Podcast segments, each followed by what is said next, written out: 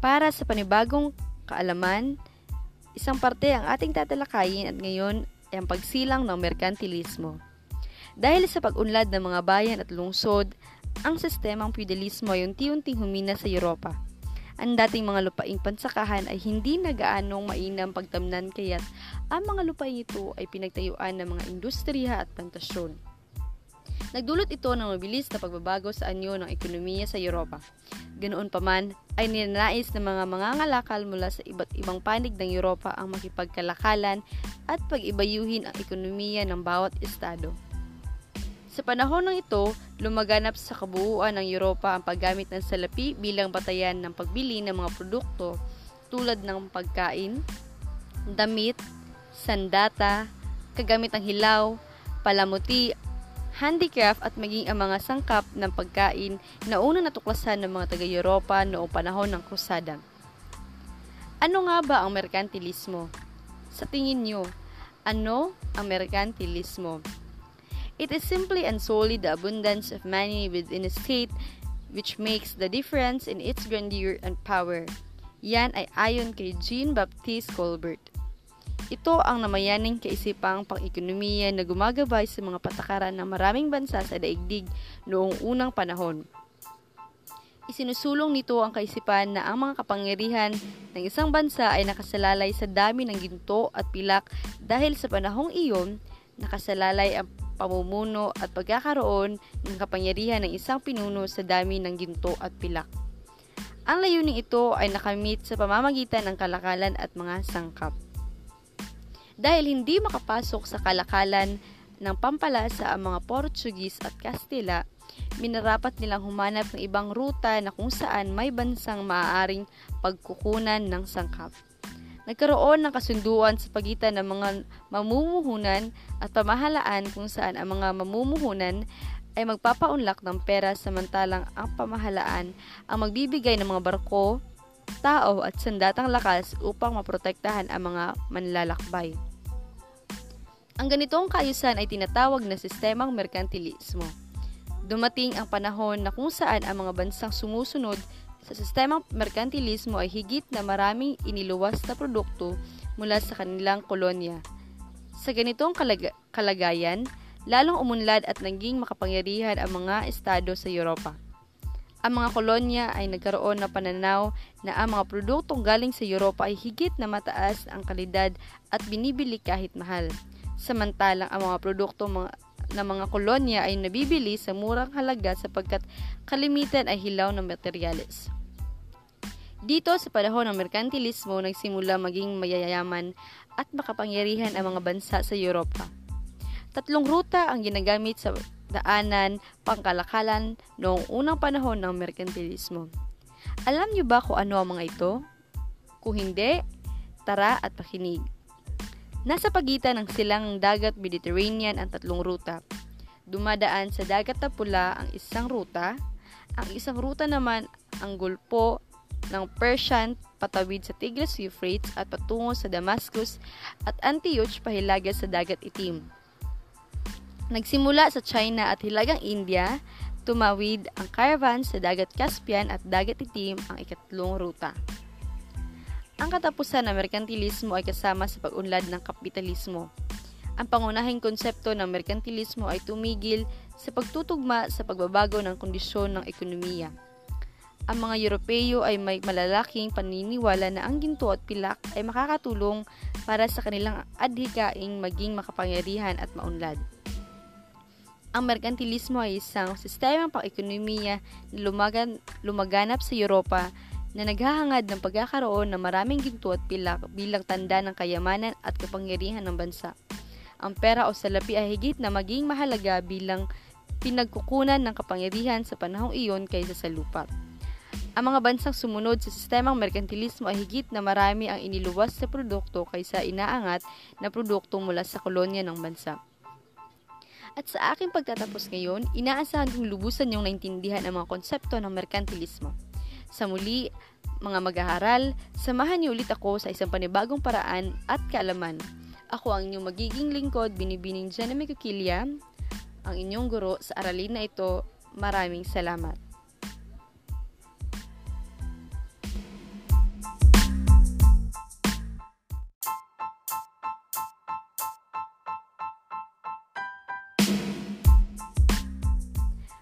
Magandang umaga mga mag-aaral. Para sa panibagong kaalaman, ating aalamin ang konsepto ng monarkiyang nasyonal. Ang monarkiya ay isang anyo ng pamahalaan na ang kataas-taasang kapangyarihan ay lubusan o naturingang inilalagak sa isang individual, ang pinuno ng estado na kadalasang panghabang buhay o hanggang pagbitiw at ang buong ito ay hinihiwalay mula sa lahat ng kasapi ng estado. Tinawag na monarko ang namumuno sa monarkiya. Ito ang isang karaniwang anyo na mapamalaan sa mundo noong luma at gitnang panahon. Malaki ang naitulong sa pagtatag ng national monarchy sa bansang monarkiya sa paglakas ng Europe. Matatandaan na sa panahon ng feudalismo, walang sentralisadong pamahalaan. Mahina ang kapangyarihan ng hari. Ang hari ang itinuturing lamang na pangunahing Panginoong may lupa. Subalit nagbago ang katayuan ng monarkiya sa tatlong ng mga Borghese. Ang hari na dating mahina ang kapangyarihan ay unti-unting na mayagpag. Bilang resulta ng katapatan ng mamamayan ay lumipat mula sa Panginoong may lupa tungo sa pamalaan na may kakayahang protektahan sila. Handa silang magbayad ng buwis bilang proteksyong ito. Sa pamamagitan ng buwis, nagkakaroon ng pondo ang hari upang magbayad ang mga sundalo. Dahil dito, nakalaya ang hari mula sa proteksyon dating binibigay ng mga knight na Panginoong may lupa. Dito na rin umusbong ang nation-state konsepto. Ang nation-state o isang estado na pinahananahanan ng mga mamamayan na may magkakatulad na wika, kultura, relihiyon, at kasaysayan dahil sa kanilang mga pagkakatulad at nagkaroon sila ng pagkakaisang lahi, sila na rin ang nakatira sa isang tiyak na teritoryo at may pamahalaang kasarinlan. Sila'y mga nagkakaisang lahi at may katapatan sa kanilang bansa. Isa sa mga katangian ng nation-state ang pagiging sentralisadong pamahalaan sa ilalim ng monarkiya may hukbo na umusbong sa nation-state, ito ay ang pagiging tapat ng mga sundalo sa hari. Dahil sa nation-state ay lalong lumakas ang Europe at nabuo ang mga bagong institusyong pampolitika, panlipunan at pang-ekonomiya. Nang himasok at sinakop ng Europang nation-state ang mga bansang Amerika, Asia at maging ang Africa. Sa England, si William the Conqueror ay Duke ng Normandy na sumakop sa England noong 1600 BC. Siya rin ang gumawa ng patakaran sa bagong nasasakupan at inaangkin din niya ang 1-6 na lupain at ibinibigay ang nalalabi sa Nobel. Napananatili niya ang pagiging shire. Ang shire ay isang pamumunuan ng sheriff o hente. Nagutos si William na magsagawa ng census sa mga tao at ang maging resulta ay inilagay sa Domesday Book. Noong 1115 ay ipinilit ng mga landlord ang Haring John nilagdaan ang Magna Carta dito. Nakasaad ang mga batas na hindi maaring makulong ang mga taong nagkasala.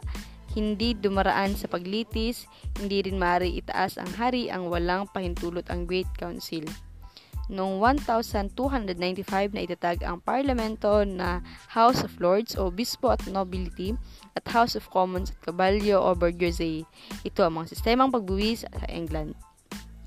Sa ating natalakay ngayon, inaasahan kong lubusan niyong naintindihan ang konsepto ng monarkiyang nasyonal at kung paano umusbong din ang nation-state bilang ka resulta ng monarkiyang nasyonal. Sa muli mga mag-aaral, samahan niyo ako sa isang panibagong paraan at kaalaman. Ako ang inyong magiging lingkod, Binibini Jana Megukila. Maraming salamat.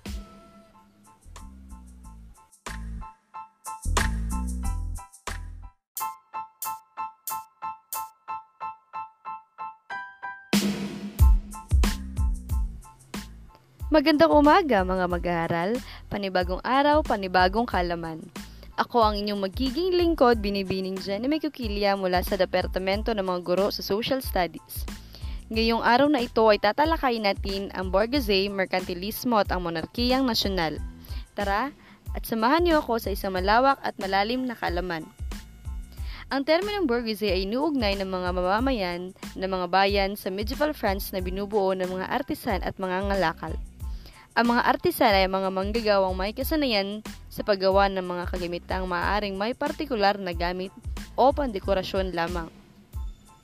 Malaki ang pagkakaiba ng pamumuhay ng mga bourgeoisie sa pamumuhay ng mga aristokrasya, mga magsasaka o mga pari.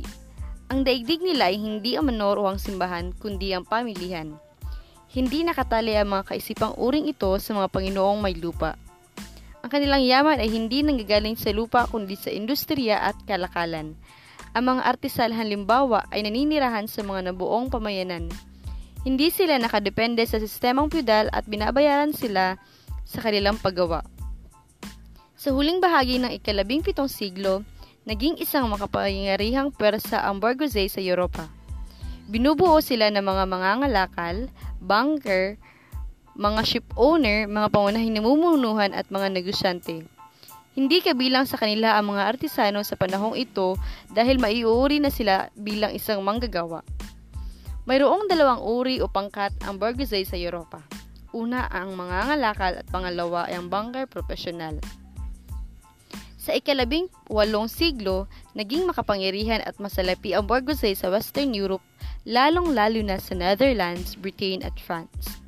Nagkilala sa France ang mga bourgeoisie noong panahon ni King Louis XIV na natiling agraryo o pagsasaka ang pamumuhay at napanatili ang kapangyarihan ng mga maharlika.